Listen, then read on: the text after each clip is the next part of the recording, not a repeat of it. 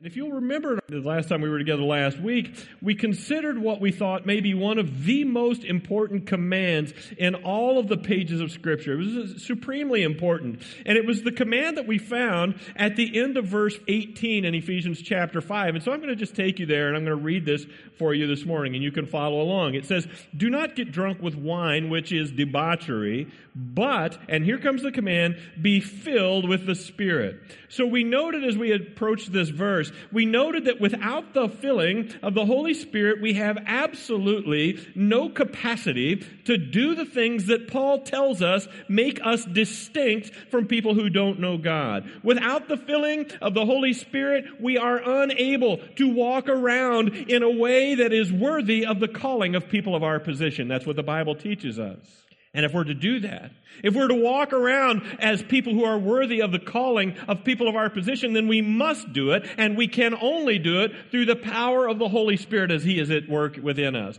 We could never consistently sacrifice our own desires. We could never consistently sacrifice our own self-gratification to humbly and gently, sacrificially serve people around us without the power of the Holy Spirit. We just can't do that. Our human nature doesn't allow for that. We can never consistently speak the right words of encouragement and grace to be uplifting and to be an encouragement to those around us at precisely the right moment without the filling of the Holy Spirit. It's only through the power of the Holy Spirit that we're able to do those things. And so we learned that we must be being continually made full of the Holy Spirit. That's what the language tells us.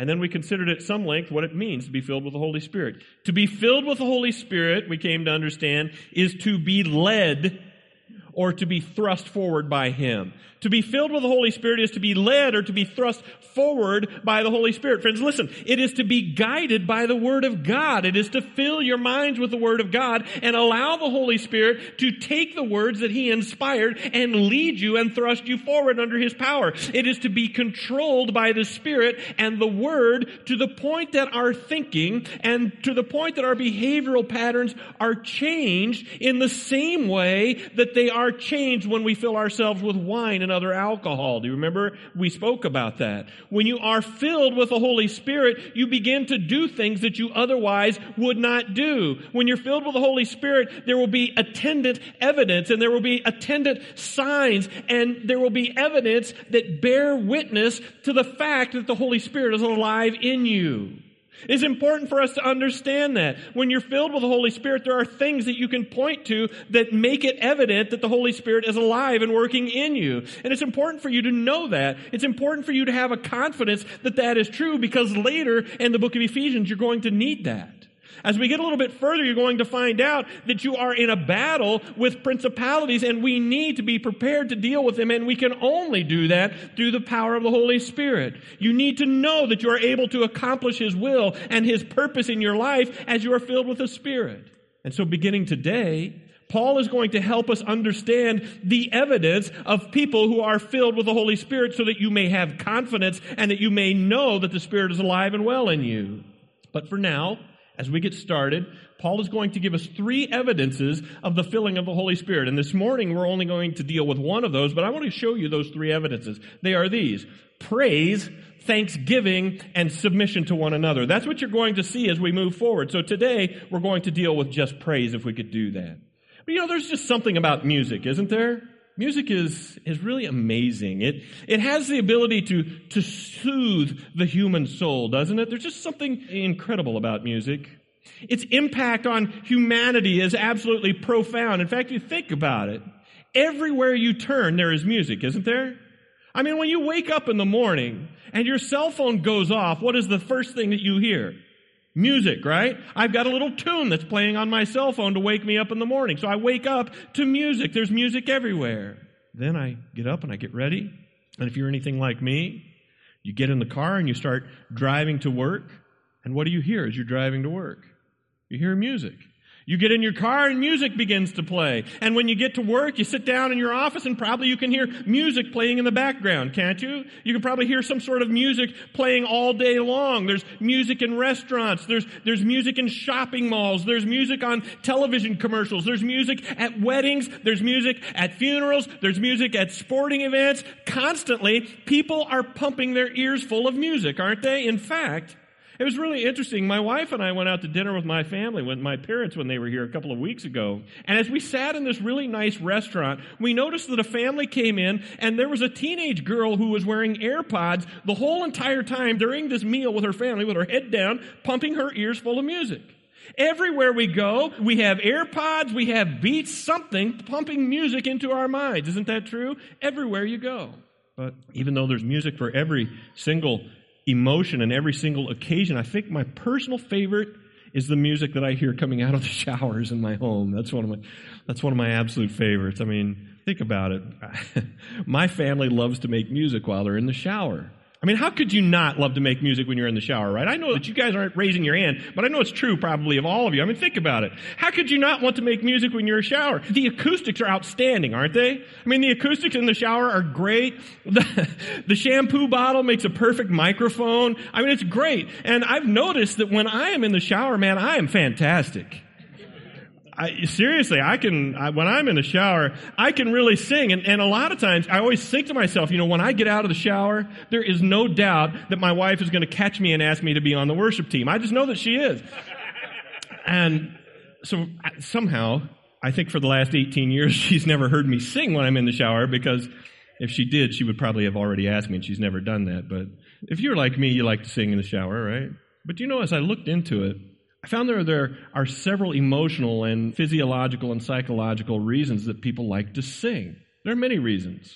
But the number one most common thing that motivates people to sing and to make music, do you know what it is? It's joy. People like to sing and make music when they're happy. Have you ever known someone who would begin to sing or whistle when they were in a good mood?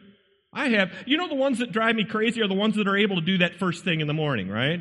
They wake up and they're full of joy and they're just singing and they're whistling. I'm like, you got to give me an hour or two before I'm ready for that. But it's joy. And when our hearts are filled with joy, we like to sing. And when we're happy, we like to sing. And so with a world full of music and with a world full of singing, friends, I want you to know that we should not be surprised to hear Paul say that Christians, those people who have the greatest reason to be joyful, should be filled with singing. Do you know that? We have much to be happy about. We have the greatest reason to be filled with joy. And if people sing when they're happy, when they sing when they're filled with joy, Christians have the greatest reason to sing, don't they? Christians have the greatest reason to be joyful. Christians have the greatest reason to be joyful.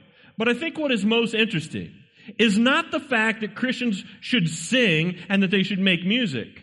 But as I went through the passage for today, what was most interesting to me was the nature and the content of their music which stood out to me. And I want to share that with you. So if I could take you back to Ephesians 5:18, and we're going to just begin by understanding the last part of 18 and then we're going to move into verse 19. But follow along with me. This is what it says, "But be filled with the Holy Spirit."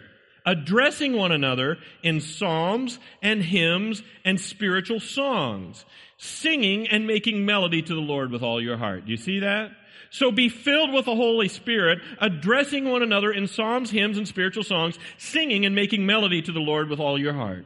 So I want to take a few minutes this morning if I could do that. And I want to unpack all of the words that are here in verse 19 to make sure that we have a proper understanding of this very, very important concept. It's super important that we get this. So now the words that are translated here, addressing one another, would be very well translated if we had said continually, you're going to love this, continually chatting and continually chattering or making noise among yourselves. Do you see?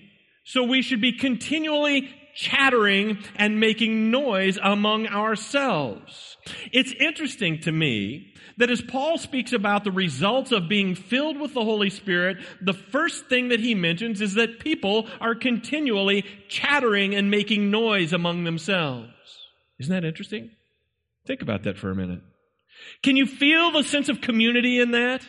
As you are filled with the Holy Spirit, the community, the church community begins to chatter and to make noise together and to chat around together. Can you just feel the sense of community? You know what? That sounds a lot to me like what we do before service every Sunday, doesn't it? It sounds a lot to me like what the first half of life group is all about, doesn't it to you? Doesn't that sound like what the meet and greet time is? I mean, people are just moving around and they're chattering and they're making noise, and all of this noise is coming from hearts that are filled with joy because we have salvation in our lives. Are you able to picture that? Think about that for a moment. Believers in the body, just walking around and chattering among themselves, making noise among themselves together. But friends, listen.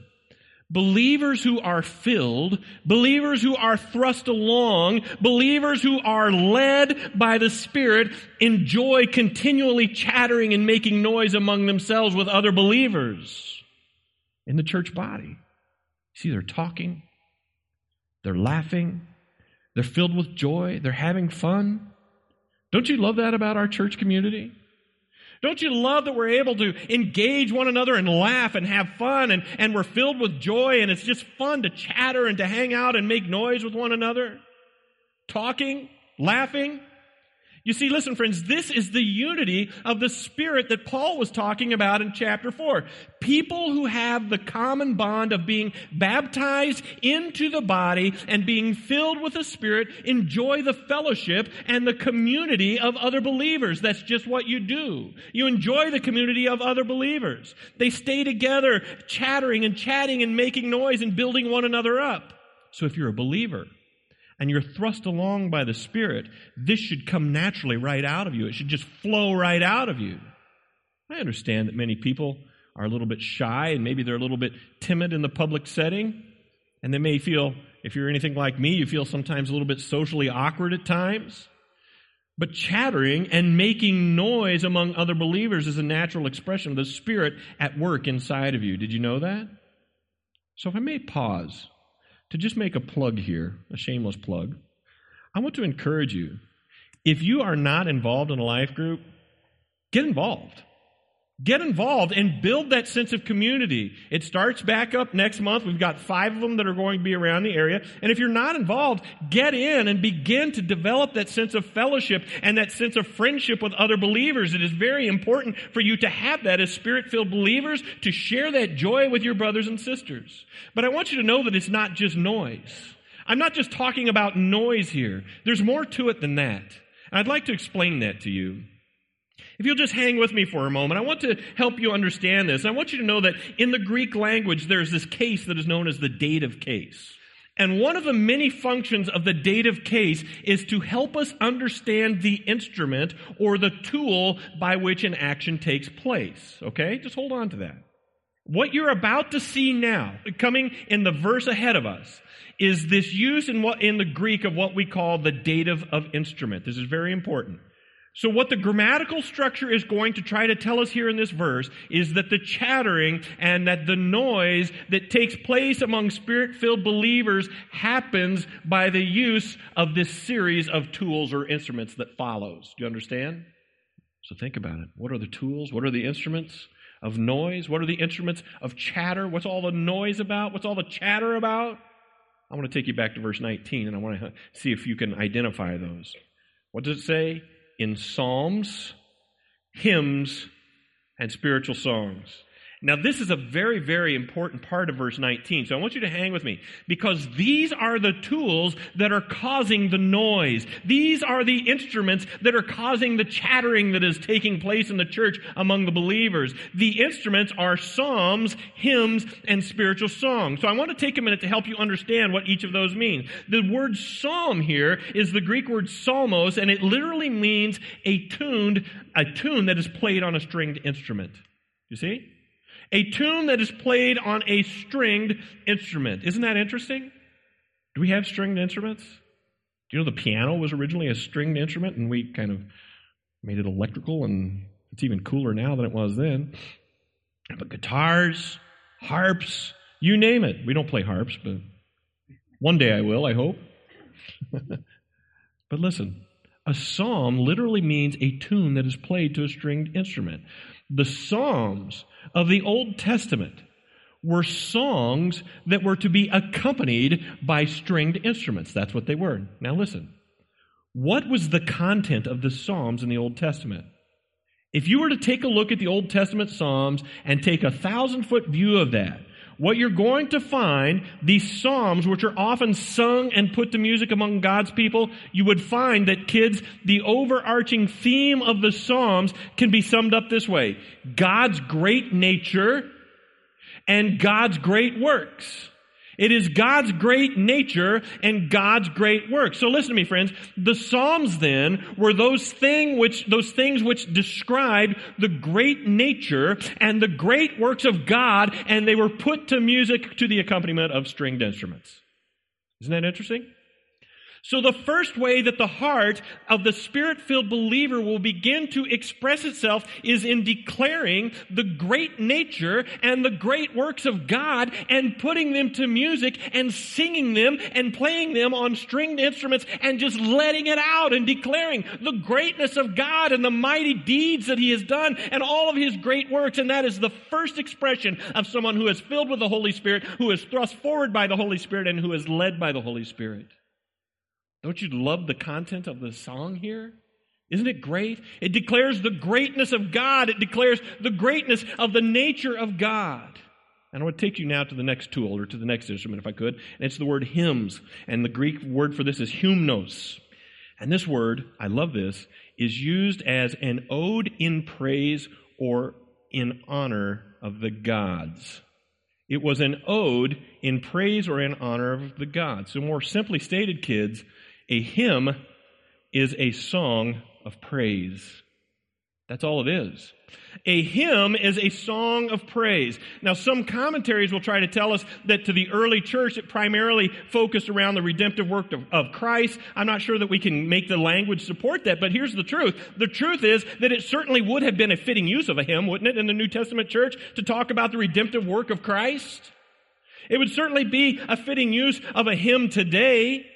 But you can be sure that as believers, we are to make noise in the form of songs of praise to God. Do you know that we sing hymns all the time? You may not do it from a hardback hymnal that you'll find beneath the seat in front of you, but we consistently sing songs of praise, don't we? That's what a hymn is. We're singing songs of praise. And then there are the spiritual songs, which is the next thing in verse 19, which is really, I think, a good translation. It just refers to what we've already discussed. Songs that are characterized by spiritual things. That's what that means. It's talking about songs about God. Some people may think that it's testimonials. I don't think that really needs to be anything more than songs about spiritual things. So now listen, all of that to tell you this. The spirit filled believer in the church, the spirit filled believer in the church begin with the expression of noise and chattering among themselves, which comes in the form of singing and playing music about God's great nature and about His great works. And it begins with singing praise to God and declaring how great and how awesome He is, declaring that there is no God like our God, declaring that there is no one like our God, there is no one majestic like our God, there is no one glorious like our God. Do you see that? That's the expression of a thankful heart. That's the expression of a spirit filled heart of joy. It's amazing to me. Do you see the content? The music is to be God honoring. The music is to be God reverent in the church. The music is to be God exalting. Kids, the music of the church should be God honoring and God exalting. It's important for us to know that. Our music should honor and exalt God. It's all about God. It's all about His nature. It's all about His character and it's all about His mighty works. And then, in one of the most key statements, I want us to see this in verse 19. This is what it says Singing and making melody to the Lord with all your heart. Friends, the noise and the music, the declaration of God's greatness, all of the praise, all of the honor, the skillful playing of instruments, the singing, all of it is directed toward whom? What does it say here? It says we sing unto the Lord. Do you see that? Making melody to the Lord. It's all to the Lord, friends. Everything must be to the Lord. The music, the singing, the noise is always directed upward. Do you see that? It's always directed to God. We would say that this is what? God focused. It's always looking upward and it's declaring the greatness of God. Kids, the music of the church must always be God focused. You see?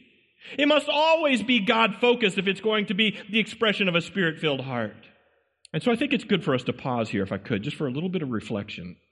You know, I feel like we are truly blessed at Root River Church to have just a wonderful worship team that is filled with very good vocalists and good musicians and I'm pleased to say that I know that our music director shares my heart for praise and worship. I know that she does. We talk about it all the time. I want you to know that she spends a great deal of time making sure that she carefully prays through the song selection for services every week. And you're going to notice that the content of the songs that we sing here follow the biblical pattern, don't they? Did you notice what we sang this morning? It follows the biblical pattern. She deliberately chooses songs that declare the greatness of God's nature. She deliberately chooses songs that declare the greatness of God's works. She's intentional in choosing songs that offer praise unto God by declaring how great and how awesome He is, friends. We declare His mighty works. We declare the great things that He has done. So it is very clearly following the biblical pattern, and I'm thankful for that, aren't you? But I also want to challenge everybody else that's here this morning. In fact, I want to challenge everybody from the worship team members to each of you that are seated here this morning. And I want to ask that you examine yourselves and that you think this through. Examine yourselves. I would like to ask you to ask yourselves, to whom am I singing and making a melody? The reason that's important is because in a church where you have such talented people leading in praise and worship, I think it can sometimes become easy to allow those people who are standing in front of us doing that to direct their singing and playing to us. Did you catch that? I think a lot of times that's what happens. It sometimes becomes easy to allow ourselves to be spectators. It sometimes becomes easy for us to allow ourselves to be people who just stand around and watch rather than people who are uniting together as a body to make one united noise to God. See, the role of the worship team, I want you to understand. The role of our worship team is not to entertain you. The role of our worship team is not to perform for the people in the room. It is not their job to offer praise to God on your behalf. That's not why they're here. The role of the worship team is to help you to align your expression of singing and to align your expression of praise with theirs so that we as one united church body can collectively bring praise out as one united body that is loud and is strong and its one united voice to God, singing praise and declaring his mighty works. That's their role. Their role is not to do that for you. Their role is to align your worship so that we all sing the same thing in unison at one time, bringing praise to God in a way that is loud and powerful. So I want you to know that if you come here and you just stand around and allow the worship team to sing to you, or if you just come here and you stand around and you allow the worship team to sing to God on your behalf while you stand and watch, I want you to know you're not offering God the biblical pattern of worship. You're not biblical pattern of the spirit filled believer is to sing in a united voice with the rest of the body, declaring the greatness to God. Kids, every single member of the body is to be making noise to God collectively. Can I say that again? Every single member of the body is to be making noise to God collectively. And all the worship team does is they just keep us all on the same page so, that we can offer one big loud voice to God together. Do you know how important that is? Can you imagine if we all just came together and began to sing our own thing and began to do our own songs? That it would create the kind of confusion that they had in the Corinthian church where everybody just had something to say and they got up and just started saying stuff and you got this person singing this thing and you got that person singing that thing and somebody else singing something else. The point is that we have them up here so that they can lead us and unite us and guide us together in worship to God in one united and single voice. And so I think it's good for us to pause and to think about that. And so I'd also like to pause and address the members of the worship team if I could do that this morning. Worship team members, I want you to remember that you are not singing to this group of people. You're not playing to this group of people. No matter how big the room is, that's not what you're doing. Your presence and your posture as you stand before the assembly should direct attention to God and God alone. Do you understand? If you are standing before the assembly, your presence and your posture should only direct attention to God. You should never be a distraction. Your ability to play your instrument and to sing must never draw attention to you. It's not a concert. You're not performing. You are worshiping.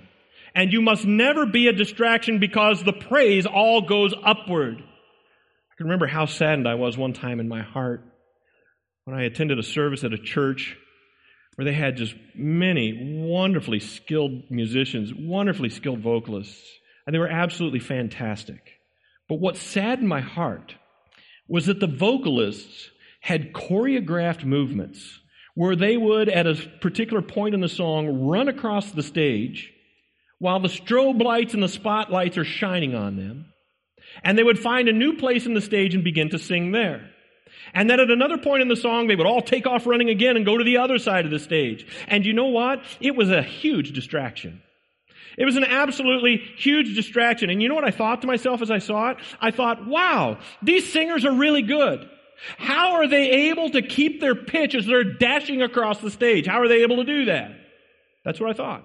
So do you see what happened? Their behavior drew my attention away from whom?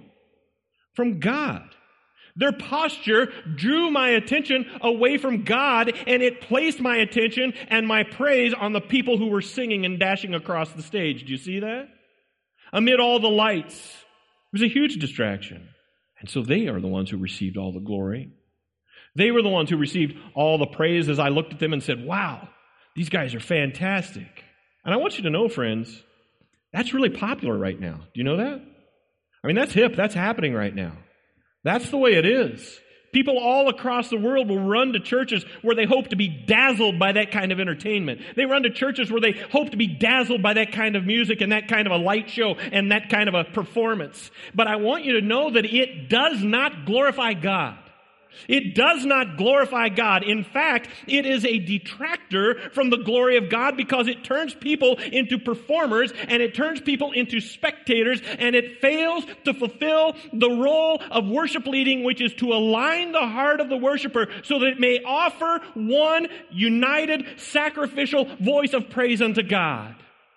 It's not the biblical pattern. And I want you to know that's not the pattern that we're going to follow here. We're not doing that. So, my challenge to all of you sitting here today is to sing your song and sing it to the Lord. Don't sing it to the people in front of you. Don't sing it to the people sitting beside you. Sing your song and make it a sacrifice to the Lord. Sing it unto the Lord. Clap your hands. Sing at the top of your voice, bringing praise and honor to God, making noise and lifting Him up. Psalm 98 4 says, Make what kind of a noise? Make a joyful noise to the Lord. All the earth break forth into joyous song and sing praises. Psalm 100 verse 1, Make a joyful noise unto the Lord, all the earth. Serve the Lord with gladness. Come into His presence with what? With singing. Psalm 96. Oh, sing to the Lord a new song. Sing to the Lord all the earth. Sing to the Lord. Bless his name. Tell of his salvation from day to day. Declare his glory among the nations, his marvelous works among all the peoples. For great is the Lord and he is greatly to be praised. Man, let your let your joy, let the joy of your salvation find its expression in the noise of songs of praise and exaltation directed toward God. Allow the filling of the Spirit to thrust you forward into expressing your gratitude and your love and your joy for the awesome and mighty God that you serve. Sing unto the Lord, for great is the Lord, and he is mighty, and he is greatly to be praised. Don't sit back in your chair and watch. Don't stand back and be entertained. Don't let someone else sing your praise to God on your behalf. Make a joyful noise. Sing to him. Let it go. I said this morning, let it rip, and somebody said, You don't want to say that. oh, but maybe you're just a little bit shy. Maybe you're afraid that the people around you might hear you singing. Maybe they're going to think, wow, that guy is really bad. And I think there are a lot of people who are afraid that the people may hear them and laugh at them. They may laugh at their expression of praise. But can I encourage you with something? Want you to know that your praise is not directed to the people sitting next to you. Your praise is directed to God, isn't it? It's directed to God. And how does He want you to do it? Take a look at the last part of verse 19. Singing and making melody to the Lord. How? With all your heart. He says, do it with all your heart, friends. If your praise, if the song that you sing comes from the pure motives of a heart that is right before God, your loud singing will be a pleasing offering to Him, even if your pitch sometimes offends the people around you. It's the heart that God is after.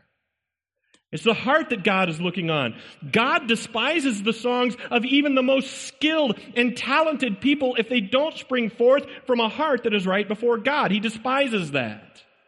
So if you come to church, friends, and you are angry at God, if you come to church and you are angry or holding ill feelings toward another believer and you sing to God, it doesn't matter how skilled you are. It doesn't matter how beautiful your voice is.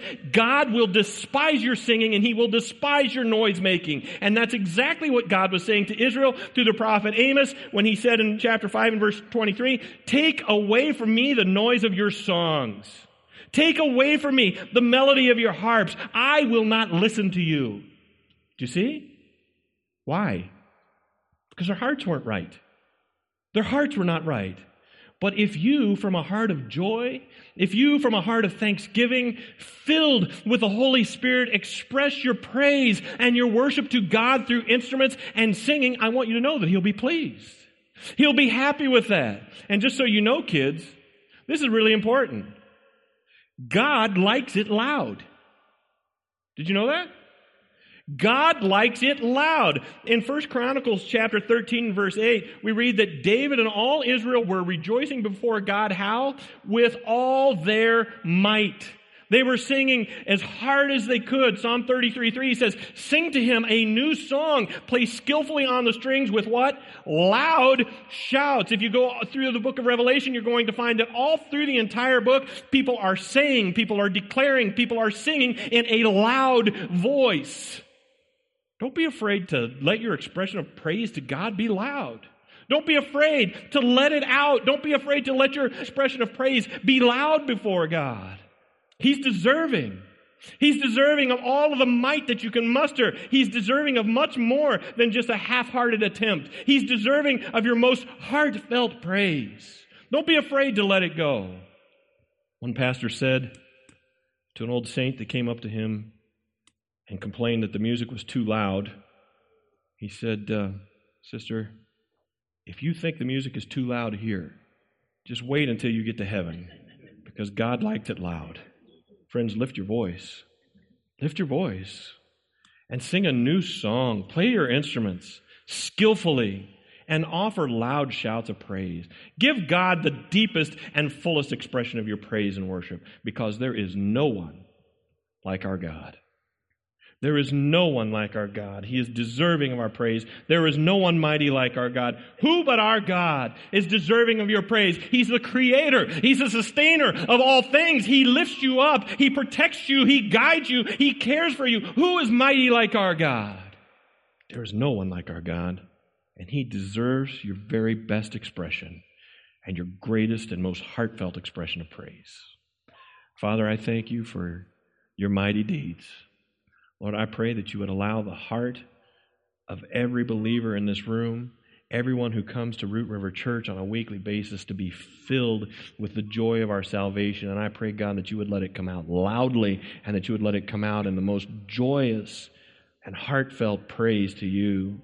Let us declare your mighty works. Let us declare your great character. Let us declare our praise and our admiration for you. Lord, I pray that you would help us in our acts of worship and our acts of praise to make sure that everything is upward focused, it's God focused, and it's all about you. I pray that you would take each of us out of the picture. I pray that we would not be worried about what comes of other people's opinions of us. I pray, God, that you would allow us to sing and to praise and to make everything that we do an expression of a spirit filled heart that is so overcome with joy that it couldn't stop from springing forward into loud praise and loud worship of a God who is far more deserving than we could ever.